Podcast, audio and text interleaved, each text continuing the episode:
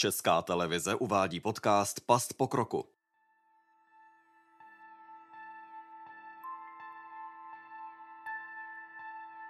Více pšeničných polí, prach a vítr.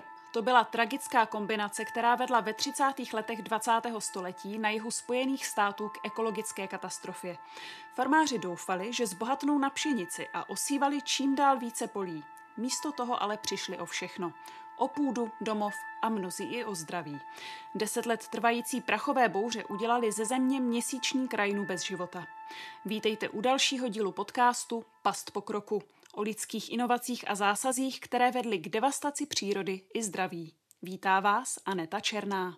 Dust Bowl, neboli mísa prachu, to je název pro ekologickou katastrofu, která zasáhla Texas, Kansas, Colorado a další blízké státy USA. Vláda neustále pobízela farmáře ke kolonizaci půdy. Už od občanské války se tak začal výrazně měnit vztah ke krajině. Ke změnám navíc následně přispěl nástup techniky. Kombajny a stroje brázdily půdu, která skýtala obrovské výnosy.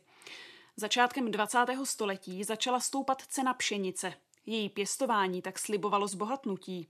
Během první světové války navíc razantně vzrostla poptávka po ní i v Evropě a američtí farmáři rozšiřovali pole na další a další půdu. Zlom nastal v říjnu 1929 s velkou hospodářskou krizí. Farmáři nebyli schopni splácet své dluhy, proto sázeli ještě více pšenice, která jim z finanční pasti měla pomoci. Ničili tím ale vegetaci, která po staletí držela prašnou půdu na svém místě. A přišla suchá léta. Nedostatek vláhy způsobil vysychání země a od roku 1931 nad hlavami farmářů začaly vířit písečné bouře. Prach byl všude.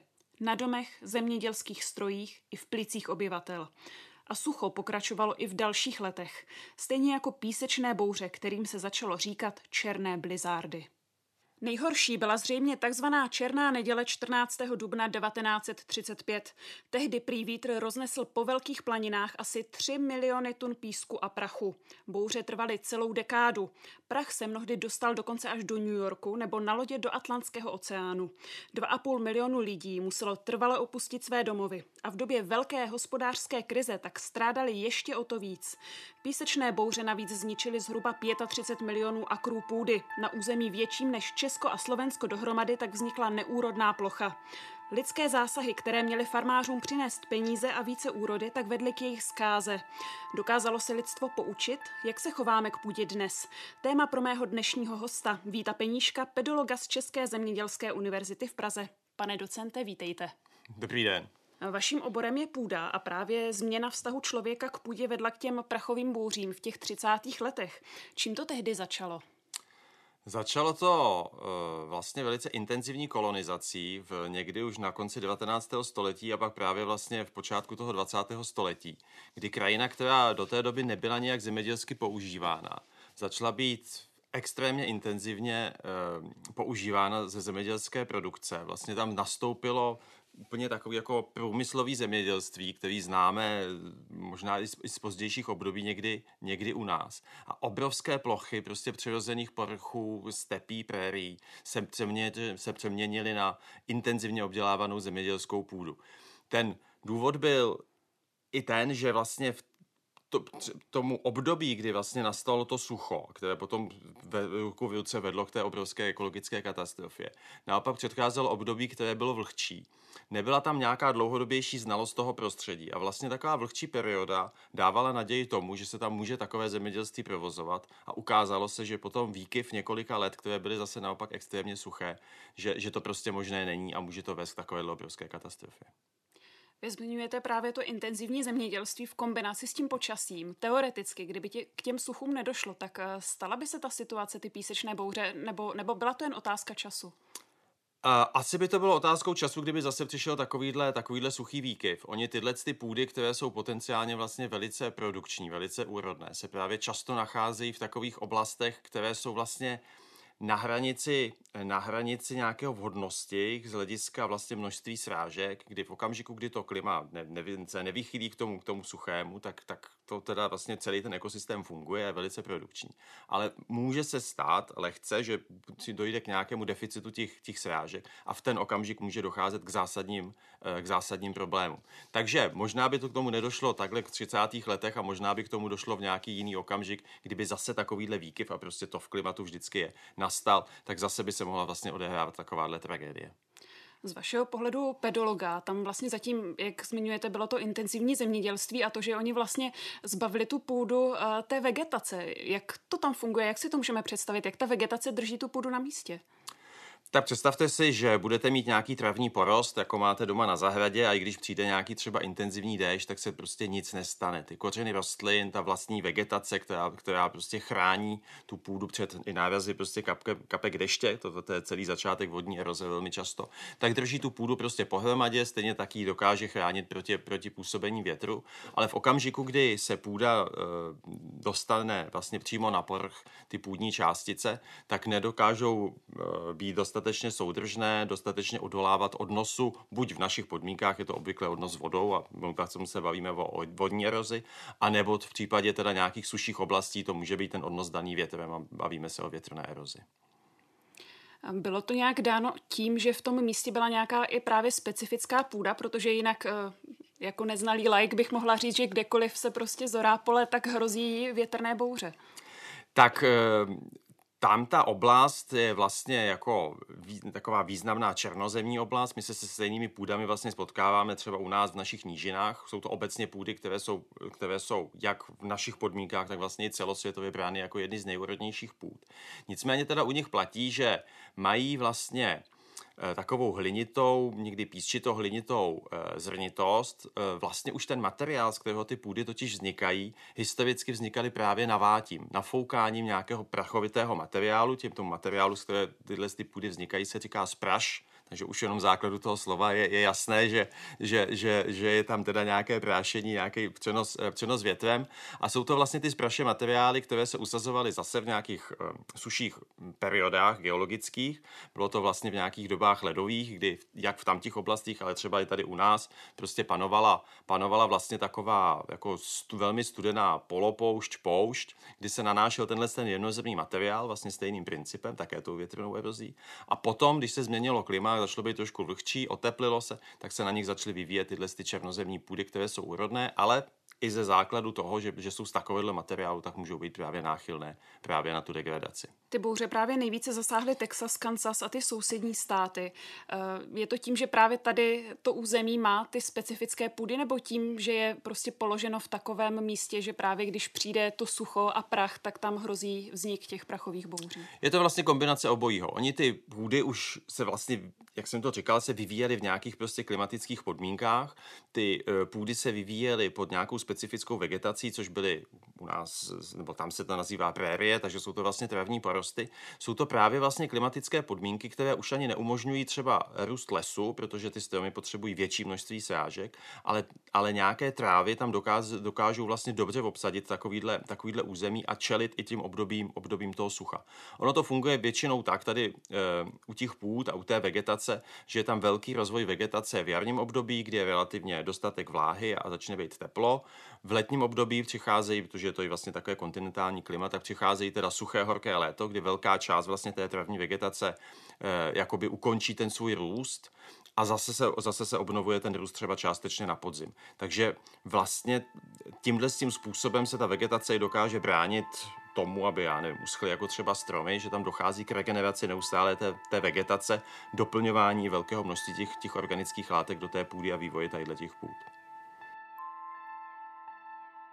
My právě mluvíme o tom eh, intenzivním zemědělství, o té kolonizaci té půdy. Jak dlouho trvalo od eh, toho, kdy tohle začalo právě k těm písečným bouřím, které nastaly začátkem těch 30. let? Protože předpokládám, že to nebylo tak, že jeden rok eh, by tam udělali pole a druhý rok by jim to vítr odnesl pryč. Takže ta kolonizace už začínala vlastně někdy od konce 19. století, takže tam vlastně několik jakoby desítek let to zemědělství, eh, desítek let to zemědělství tedy fungovalo i s ohledem na to, že tam teda bylo vlastně, jak už jsem zmiňoval, to eh, zrovna nějaký klimatický výkyv, který, který přinášel prostě tu větší vlhkost nebo mírně nadprůměrnou prostě vlhkost a to zemědělství tam mohlo být.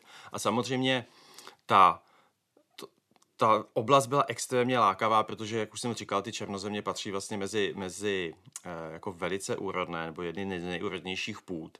A vlastně i ten způsob jejich obdělávání, to, že tam máte jenom travní vegetace, nemusíte vymítit nějaký les, um, rovinatá, mírně zvlněná krajina, vlastně všechno to vedlo k tomu, že to skutečně bylo jako atraktivní a, a, a ty zemědělci tam přicházeli a rozvíjeli to zemědělství velice, velice intenzivně. Pamětníci zmiňují, že při těch prachových bouřích často bylo vidět eh, jen metr před sebe. Více si o tom mohou eh, naši posluchači přečíst například i na našem webu Věda 24. Eh, co takové množství prachu a písku způsobí životnímu prostředí? Tak ehm, bez pochyby už jenom to, že ten materiál se někde přemístí, tak, tak eh, a to množství toho materiálu, jak už jste tady sama zmiňovala, je prostě obrovské. Takže to samozřejmě znamená, že to může zanášet nějaké povrchy, vytváření vlastně nějakých písčitých nebo hlinitých dun, takže úplně přetvoření, eh, přetvoření toho povrchu. Samozřejmě znamená to, že eh, ta půda v, ten, v tom místě není schopná vlastně udržet nějakou vegetaci, naopak kam se ten prach zase dostane, tak samozřejmě ta vegetace je nějakým způsobem zavalená. Eh, poškozuje to zdraví mm, eh, lidí, protože samozřejmě nějaký jemný prach se vám dostane i do plic a, a způsobuje, to, způsobuje to prostě i přímé jakoby ohrožení, ohrožení života. Samozřejmě obecně v té krajině ta krajina se stává vlastně nehostinou a těžkou pro to, aby tam, aby tam vůbec nějaký život byl. Teď jsme zmínili právě to, co to udělá s životním prostředím nebo potažmo s lidmi. Co se stane ale s tou samotnou půdou, když vlastně eh, vítr odnese tu její svrchní část? No, vlastně v těch místech, kde dojdete k odnosu toho materiálu, tak se dostáváme někam vlastně na začátek a bude to tam vypadat jako když jsme někde v bodě nula, kdy se ta půda má vyvíjet, protože nám tam vlastně zůstane ten vlastní půdotvorný substrát, třeba jenom ta spráž. A musí se ta půda vlastně vyvíjet znovu. Ten vývoj těch půd je, je relativně dlouhý, v těch černozemí to jsou tisíce let, ty naše jsou třeba stavé nějakých 10, 12, 15 tisíc let. Takže je to zase proces, který samozřejmě nějaký čas trvá. A ta místa, teda, která přijdou tadyhle o, tu, o ten humusový horizont, tak jsou samozřejmě násobně méně, eh, méně úrodná. Znamená to, že je tam slabší rozvoj té vegetace, dochází tam k nějakému postupnému osidlování, třeba nějakou přirozenou vegetací, zase těmi travami, ale, ale je to bez pochyby prostředí, které je prostě živinově mnohem, eh, mnohem chudší. Na druhou stranu samozřejmě se může docházet k tomu, že se někde akumuluje ty materi- ten materiál s tím, eh, s tím humusovým horizontem a tam vlastně najednou, když se zase dojde k zlepšení těch klimatických podmínek, tam, tam máme tu úrodnou půdu a, a, a může si s ní buď příroda dělat, co potřebuje, nebo člověk.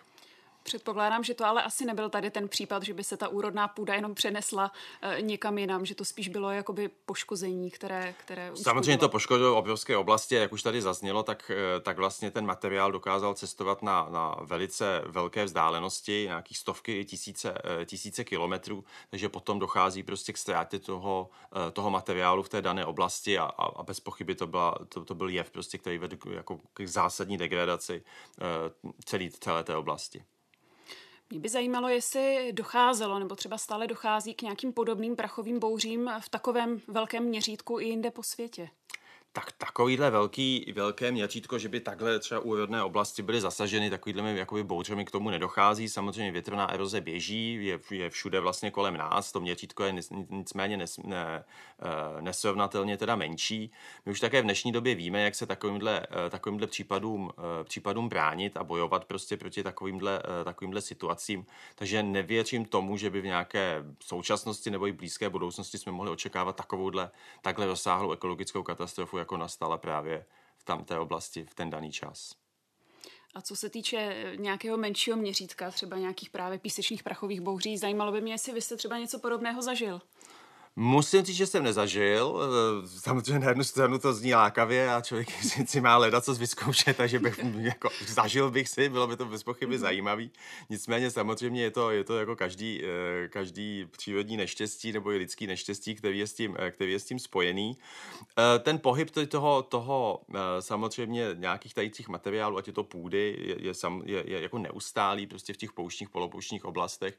To, to běží, to běží tenhle ten proces stále. S tou větrnou erozí se samozřejmě setkáváme i co, i co se týče degradace půd prostě v oblastech, které jsou zase takové jakoby často okrajové, že tam můžeme s tím zemědělstvím někdy fungovat, ale už, už jsou to nějaké suší oblasti a v okamžiku, kdy přijde, kdy přijde to, to, to, ten výkyv toho sucha, tak, tak to narazí. Je to třeba i, i záležitost, který může být spojená s další degradací půd, jako je třeba oblast Kaspického moře vysychajícího, kdy tam jednak dochází samozřejmě k nějaké větrné erozi, ale nedochází tam jenom vlastně k, k rozfoukání toho, toho půdního pokryvu, který je tam někde v okolí, protože tam třeba docházelo historicky k pěstování pod závlahou. Ale v současné době je to, je to třeba problematika zasolování půd, protože i ta sůl, která se tam vlastně dostala na povrch a je tam někde na povrchu, tak se vlastně roznáší do mnohem větších oblastí. Takže tam vlastně dochází k takovému jako zdvojenému nebo znásobenému efektu té degradace půd tímhle tím způsobem. Jednak větrná eroze a s tím ještě přicházející zasolení půd. My jsme právě v jednom z předchozích dílů mluvili o vysychání Aralského jezera, kde taky právě sůl se roznáší do okolí a kontaminuje, kontaminuje ho. Takže předpokládám, že tady v tom menším měřítku, jak zmiňujete, těch oblastí bude, bude asi více. Tedy. Přesně tak, přesně tak. To je realita života. Eh, vy jste v rozhovoru pro hospodářské noviny v roce 2018 uvedl, že i u nás je velkým rizikem eroze, na kterou má vliv charakter českého zemědělství. Co se děje u nás tedy? Tak eh, my jsme minimálně stále v, pořád v oblasti, kde nepřevládá nějak větrná eroze, že by byla zásadním problémem, taky se občas u nás vyskytuje, ale mnohem větším problémem je u nás eroze vodní, vychází to samozřejmě z toho, jaké je množství srážek v našich podmínkách. Eh, je to teď i vlastně nějakým způsobem zintenzivněno tím, jak se mění charakter těch srážek, protože i když množství srážek eh, vlastně zůstává v těch dlouhodobých průměrech stejné, tak bohužel to rozložení těch srážek je prostě jiné, že jsou kratší, nebo že jsou vlastně intenzivnější, větší úhrny, než aby ty srážky byly rozloženy v nějakých delších, v delších etapách. No, máme relativně členitou krajinu, vlnitou krajinu, kopcovitou, hornatou krajinu a samozřejmě e, změny, které nastaly v 50. letech minulého století a souvisely s kolektivizací zemědělství a vytvořením velkých půdních bloků, tak to nám všecko hraje do toho, že prostě vodní eroze je jedním vlastně z nejvýznamnějších degradačních e, procesů, který u nás, u nás probíhá ta transformace, která potom vlastně proběhla někdy v 90. letech, kdy teda vlastně to, to socialistické hospodaření na zemědělské půdě padlo, nicméně nevedlo příliš k tomu, že by právě došlo k zmenšení těch půdních bloků, těch, když to řeknu lidově, polí, tak jak to známe třeba z Rakouska nebo z Bavorska. Prostě u nás ta krajina zůstala stejně ve, velcích, ve velkých celcích, na kterých se prostě intenzivně hospodaří a to to prostě pořád vede k tomu, že ta, že ta vodní eroze je, eh, je výraznou hrozbou. Stejně tak k tomu vede samozřejmě i pěstování některých plodin, které se mm, zavedly vlastně v minulosti a které zažívají svá, svá nějaký třeba i svůj boom Týká se to především nějakých širokořádkých plodin, ať je to, já nevím, cukrová řepa, která se u nás historicky pěstovala i na větších plochách, ale spíš třeba v vyvinatých oblastech. E, souvisí to v dnešní době třeba hodně s pěstováním kukuřice, která prostě jednak se historicky používala e, jako, jako objemové krmivo prostě pro dobytek. V dnešní době se používá ve, ve velké míře také pro, pro výrobu teda obnovitelných energetických zdrojů, jako je, jako je bioplyn. Takže snaha o, o, o nějakou jít nějaký ochraně životního prostředí jedním sněm, jako je, jako je výroba biopaliv, může zase narážet v tom, že to třeba ohrožuje přírodní zdroje, jako je půda.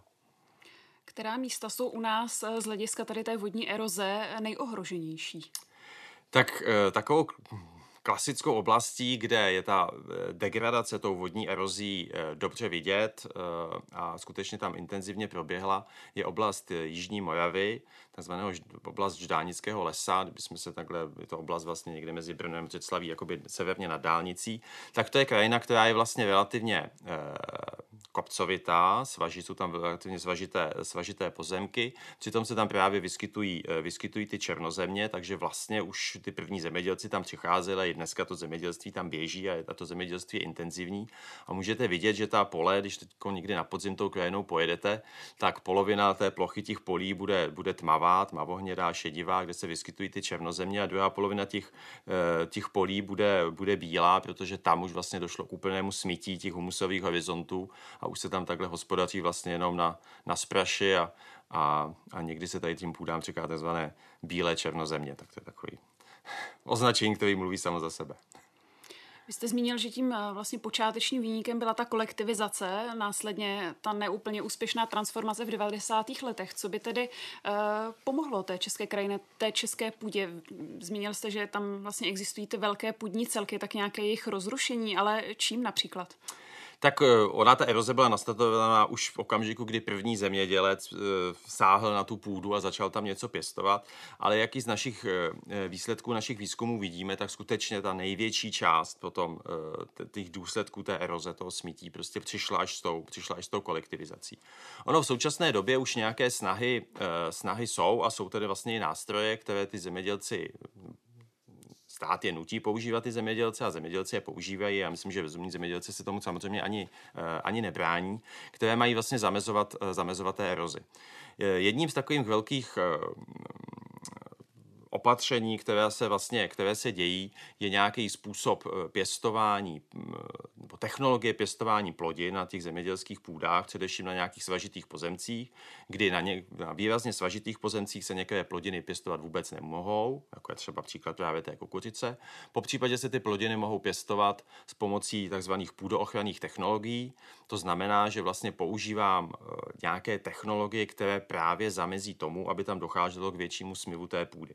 Historická, historické obhospodařování na půdě, takové to tradiční, je samozřejmě orba půdy, klasická, a právě od dneš, dnešní době se tady třeba od, těch, od té klasické orby ustupuje, používají se technologie nějaké minimalizační, bezobjevné technologie, technologie třeba takzvaného striptilu, kdy se vlastně kultivuje jenom úzký pásek uh, toho pozemku vždycky tam, kde se, kde se vysévá ta plodina a zbytek se vlastně nechává to původní strniště právě proto, aby, aby vlastně ta, ta původní vegetace nebo ty zbytky té vegetace zabránily tomu, aby docházelo k odnášení té půdy. Stejně tak dochází i k rozvoji e, technologií které se třeba mnohem víc používají někde ve světě, jako je třeba takzvané pásové nebo vrstevnicové hospodaření, kdy vlastně to uspořádání těch plodin není v tom tvaru těch, těch běžných polí, ale, ale vlastně ve, ve směru vrstevnice se, se vlastně sejí takové pásy a střídají se, střídají se různé plodiny, což je samozřejmě relativně složité na vlastně organizaci v té krajiny, která se nějakým způsobem historicky u nás uh, uspořádala už od starověku nebo středověku, prostě jak, jak ten tvar polí prostě vznikal a jaká je držba půdy v současné době, jak jsou, nebo jak jsou ty půdy, eh, ty pole pronajímána, ale, ale objevují se i takovéhle, takovéhle přístupy. Mluvíme o tom, že by bylo ideální ty velké bloky té orné půdy nějakým způsobem narušit, zároveň podle statistiky té orné půdy ale ubývá. Co ji vlastně nahrazuje? Um, Orná půda ubývá, ubývá ve prospěch eh, dalších kultur. Eh, samozřejmě jedním z těch významných degradačních procesů zase tady v, tom, v té oblasti je, je záboj pro zástavbu, ať jsou to um, nějaké liniové stavby, ať je to výstavba průmyslových areálů, skladových areálů, ať je to výstavba uh, rodinné, rodinné výstavby, výstavby pro rodinné domy, obecně prostě pro bydlení. Samozřejmě některé, ty, některá ta orná půda také přechází prostě v jiné kultury, ať je to třeba i zalesňování těch nejméně, nejméně úrodných půd. Ale, ale samozřejmě asi tím, tím největším problémem je prostě převod té zemědělské půdy uh, na, na to nezemědělské využití ve smyslu zástavby. Nejen ty poslední roky se právě hodně mluví o suchu a vy jste zmiňoval právě tu degradaci půdy. Můžu já jako eh, jednotlivec, který nevlastní žádnou půdu, na které by si mohl určit, jak s ním bude hospodařit, nějakým způsobem eh, té půdě pomoct? Uh, složitá otázka. V současné době se, objev, se vlastně objevují, objevují nějaké organizace nebo, nebo přístupy, které vedou k tomu, že, že se snaží tu půdu vlastně obhospodářovávat s nějakým šetrnějším způsobem, ne třeba cestou úplně jako intenzivní zemědělské produkce, ale snaží se vlastně navádět lidi, pojďte si kupovat výrobky teda z nějakých třeba podniků nebo zemědělců, kteří hospodaří s tou půdou nějakým jiným způsobem, která je vlastně jakoby šetrnější jak pro půdu, tak i třeba pro zbytek toho, toho životního prostředí. Takže to je možná taková cesta, jak, eh, jak eh, k tomu přistupovat. Kdyby jsem se na to podíval z globálního hlediska, tak si možná i vybírat prostě potraviny, které chci konzumovat a dívat se na to, co obsahují, protože spoustu, spoustu potravin, které se dneska ve světě pěstují, tak eh, jsou prostě pěstovány na místech, které ještě nedávno byly, byly byly třeba nedotčené člověkem a e, ta situace se mění. Když se podíváme takový příklad, typický příklad, nějaký palmový tuk, tak velmi často si, jsou tyhle ty plantáže vlastně zakládány, zakládány na Eh, na původně, eh, původně nějakých deštních místech, kde byly deštné pralesy nebo, nebo deštné pralesy, nebo, nebo kde prostě ty eh, ty oblasti nebyly dotčené tím zemědělstvím a dneska se intenzivně ty, i ty půdy vlastně přeměňují proto, aby v takovýchto oblastech docházelo k, jako k intenzivní zemědělské výrobě. Takže byla by podle vás cesta třeba více zaměřit na nějaké lokální potraviny i? Tak samozřejmě lokální potraviny vždycky znamenají vlastně menší zátěž pro to životní prostředí i, i, z, hlediska, i z hlediska transportu, eh, dovozu a tak dál. A samozřejmě eh, je taky důležité si uvědomit, no někdy mně to přijde, že v našich, v našich podmínkách ty zemědělci jsou takový jako označování, že jsou to ty škůdci, kteří se snaží tu půdu, půdu jenom poškodit a degradovat, ale, ale já se osobně domnívám, že i, i s tím vlastně jaká je struktura toho zemědělství, že jsou, že jsou velké, jako často je velké podniky, že vstupují tam teda jako vzdělaní agronomové a tak dál. A obecně si myslím, že ta úroveň té vzdělanosti eh, lidí, kteří pracují v zemědělství, eh, v tom managementu je, je, u nás relativně, je u nás relativně vysoká. Tak vlastně v tom našem prostředí nedochází až, až si myslím k takové jako degradaci těch půd nebo i toho životního prostředí, jako se může stát právě třeba v nějakých rozvojových regionech. Kdybychom teď chtěli zabrousit až k nějakým takovým teoretickým úvahám, tak došlo podle vás k téhle přeměně toho vztahu člověka a přírody i proto, že se zemědělství začalo chápat jako průmysl, přestože člověk vlastně pracuje s živou přírodou? Tak je to tak, no. Je to jako v dnešní době, tak víte, že jo, říká se živočišná výroba, rostlinná výroba, takže je to, je to vlastně strašný, že, že my skutečně jako k tomu přistupujeme jako, jako k výrobě potravin. Moc asi, nebo často nehledíme na to, že, že pracujeme teda s přírodním zdrojem a zrovna ta půda je takový jako extrémní příklad toho, že my vlastně využíváme teda nějaký přírodní zdroj a přitom ho teda jako máme jako jednoznačný jako výrobní prostředek, že jo. Když bychom se podívali na, já nevím, ovzduší, když bychom se, jo, tak se taky snažíme chránit, když jsme se dívali na ochranu, ochranu, já nevím, vody, kdybychom se dívali na ochranu, ochranu jako živých organismů, tak to je vlastně, člověk samozřejmě je taky využívá tyhle ty zdroje. Používáme vítr takhle pro větrné elektrárny, používáme vodu pro, pro já nevím, vodní elektrárny a, a do průmyslu a na pití a na umývání a na všecko tohle. Ale ta půda vlastně byla vždycky, vždycky jakoby ten výrobní prostředek. Už, už ten první zemědělec, když ji začal využívat, tak ji začal využívat pro to zemědělství. A bylo to vlastně vždycky tím primárním a takovým jakoby jasným a zřejmým prostě způsobem, jak, proč se o tu půdu zajímáme, protože ji prostě používáme pro svoji obživu, pro výrobu potravy, nebo dneska třeba, jak jsem říkal, už nějakých, nějakých energií a je to vlastně samozřejmé. A nikdy jsme na to vlastně moc jako nenahlíželi, že je to teda nějaký takovýhle přírodní zdroj, který samozřejmě plní spoustu dalších, spoustu dalších funkcí. A nikdy ty další funkce jako nebyly moc, moc ohodnocovány. Až vlastně teďko, když se jako dostáváme do nějakých možná trošku problémů, že je sucho, že jo, a teď jako neteče voda, neteče voda v řekách a, a, a tohle a tenhle průn a vysychly nám studny, tak se najednou vlastně začínáme zajímat o tu půdu i nejenom z toho produkčního hlediska, ale vlastně i z těch dalších funkcí, že by nám měla zadržovat třeba mnohem víc vody v té, eh, v té krajině.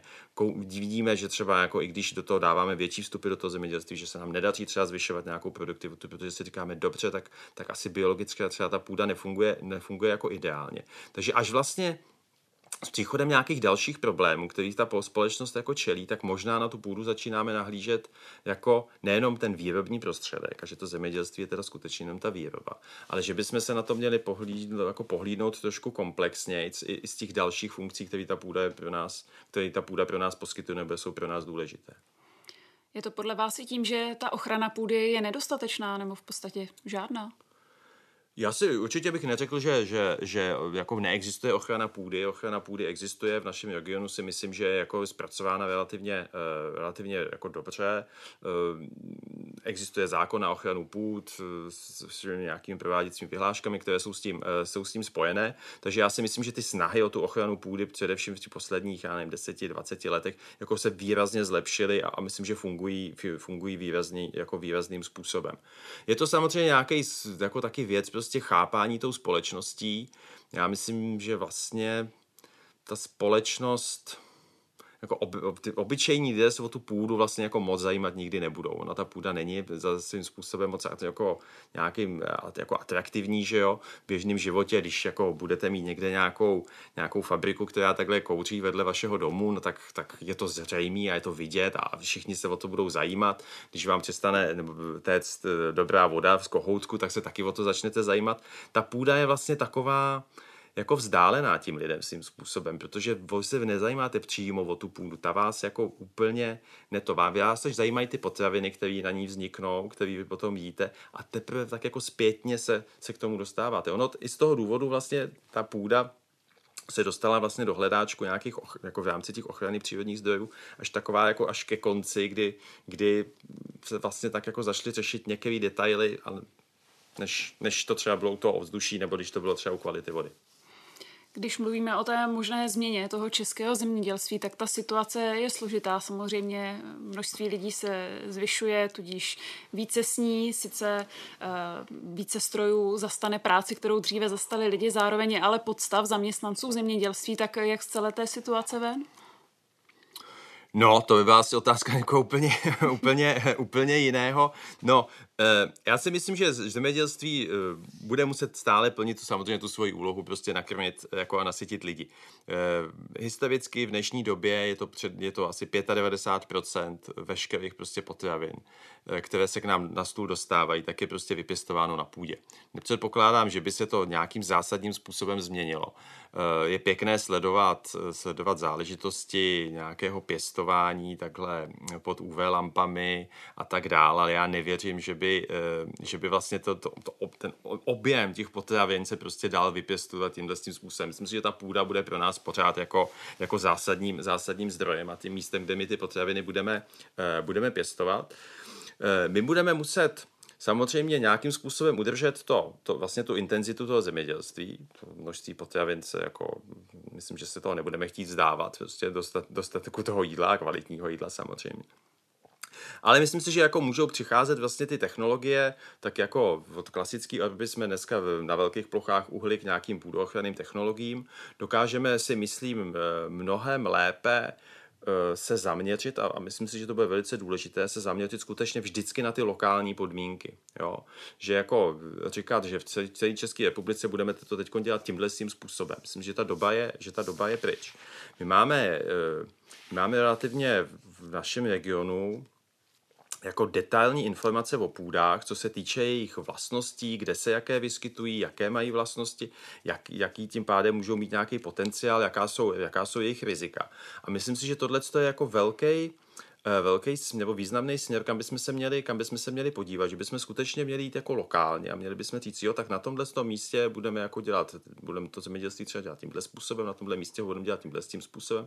A to neznamená, že bych jako říkal, že v Aši to bude jinak než, než v Břeclavi a jinak v Ostravě. Ale to skutečně si myslím, že, že, že půjde cestou velice lokálních podmínek. Na tomhle tom poli tohle pole bude dobrý, na tohle, tohle pole, který je o 500 metrů jinde, bude vhodnější na něco jiného. A myslím si, že, že eh, jednak máme množství informací, jednak samozřejmě dneska přicházejí technologie, které prostě dokážou sbírat jako veliké množství informací a, a, a myslím si, že to je cesta, která, která se bude uplatňovat ne, nejenom jako v té pedagogii, ale i v tom zemědělství, kde skutečně budeme muset hodně reflektovat na ty velice místní podmínky. Vraťme se oklikou eh, k těm eh, písečným bouřím, které se odehrály před těmi 90 lety. Eh, tehdy vlastně těch 35 milionů akrů zůstalo neúrodných, nedalo se tam nic dalšího pěstovat. Vy jste říkal, že pak docela dlouhou dobu trvá, než se ta půda nějakým způsobem vzpamatuje. Jak je na tom teď to místo po těch 100 letech skoro? Je to tam pořád tak neúrodné, nebo už se to stačilo zlepšit? To já vůbec nevím. To se musím přiznat, že teda vůbec nemám představu, jak to tam mhm. vlastně v současné době vypadá. Zajímavá, uh, zajímavá otázka a vůbec, vůbec nemám představu. Vůbec nemám představu. Tadyhle s tím jste mě teda úplně zaskočila. Mm-hmm. Jako můžu předpokládat, že asi nějaká část samozřejmě těch oblastí se nechala vlastně jakoby ladem a předpokládal bych, že ani do současné, do současné doby se nevyužívá. Na druhou stranu bych zase očekával, že samozřejmě na některých těch plochách se to zemědělství, eh, se to zemědělství vrátilo a funguje tam možná v nějaké jiné v nějaké jiné podobě, protože je potřeba si uvědomit, že, ta, že ty plochy, už to tady zaznělo, jsou prostě obrovský, že to je skutečně jako rozloha třeba bývalého Československa. Takže a, a je to zase jakoby v té úrodní oblasti. Tak um, to si očividně budu muset dát za domácí úkol a podívat se třeba přes Google Earth, přes nové technologie, jak tam to zemědělství vlastně vypadá v současné době. Náš podcast se jmenuje Pas pokroku a my se v něm snažíme právě zjišťovat, jestli se lidé dokázali z těch ekologických katastrof poučit.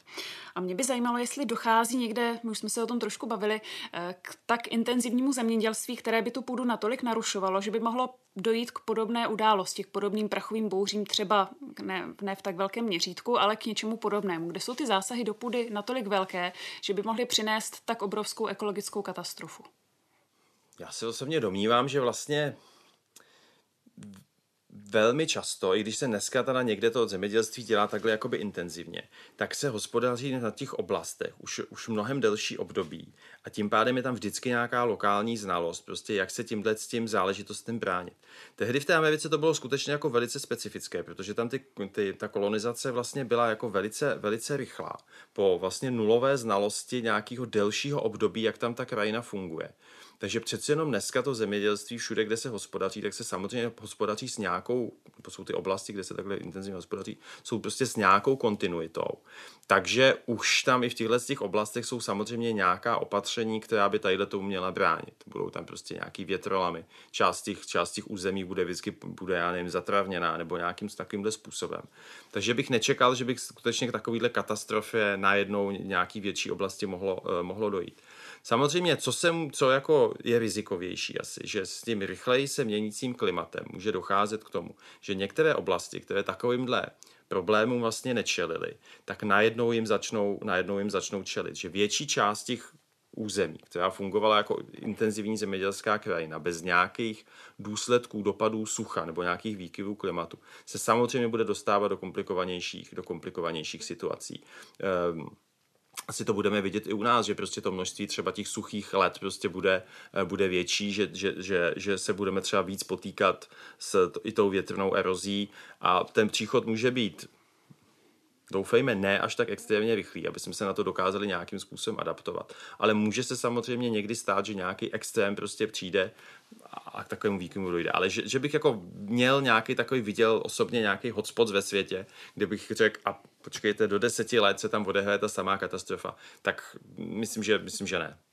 Kdybychom zkusili na závěr nahlédnout do budoucnosti, tak eh, jaký bude podle vás další vývoj? Naučí se společnost chovat k té půdě s nějakou pokorou a respektem, anebo i vydrancuje natolik, že v ní potom doslova skoro nic neporoste? Vy jste zmiňoval, že pro nás ta půda, půda i v budoucnu je velice důležitá, podle vás nenahraditelná. Tak jak to vidíte? V každých částech světa se to bude ubírat, myslím, jiným, jiným způsobem. Eh, kde je svět vyspělý, tak tam myslím, že je v celku jasné, že si tu půdu už v dnešní době dokážeme relativně dobře chránit a budeme si ji chránit čím dál tím víc.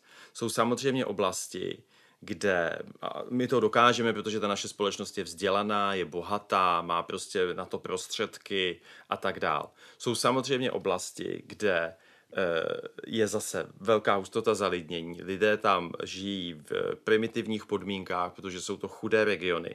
Potřebují té půdy prostě každý rok získat. Teď potřebují tu úrodu, protože potřebují nasytit svoje děti v tenhle ten okamžik a nebudu koukat na to, že kdybych začal zavádět jiné technologie, tak za pět, za deset let se mi to, se mi to jako vyplatí to je prostě realita, že, že jako velká část samozřejmě světa jako je chudá, že, že je prostě v chudých podmínkách a tam nemůžeme očekávat, že by, že by to chování k té půdě bylo najednou nějakým způsobem odlišný a třeba hospodárnější, protože tam prostě skutečně potřebují z té půdy, když to takhle řeknu, vytřískat každý rok prostě to, to maximum.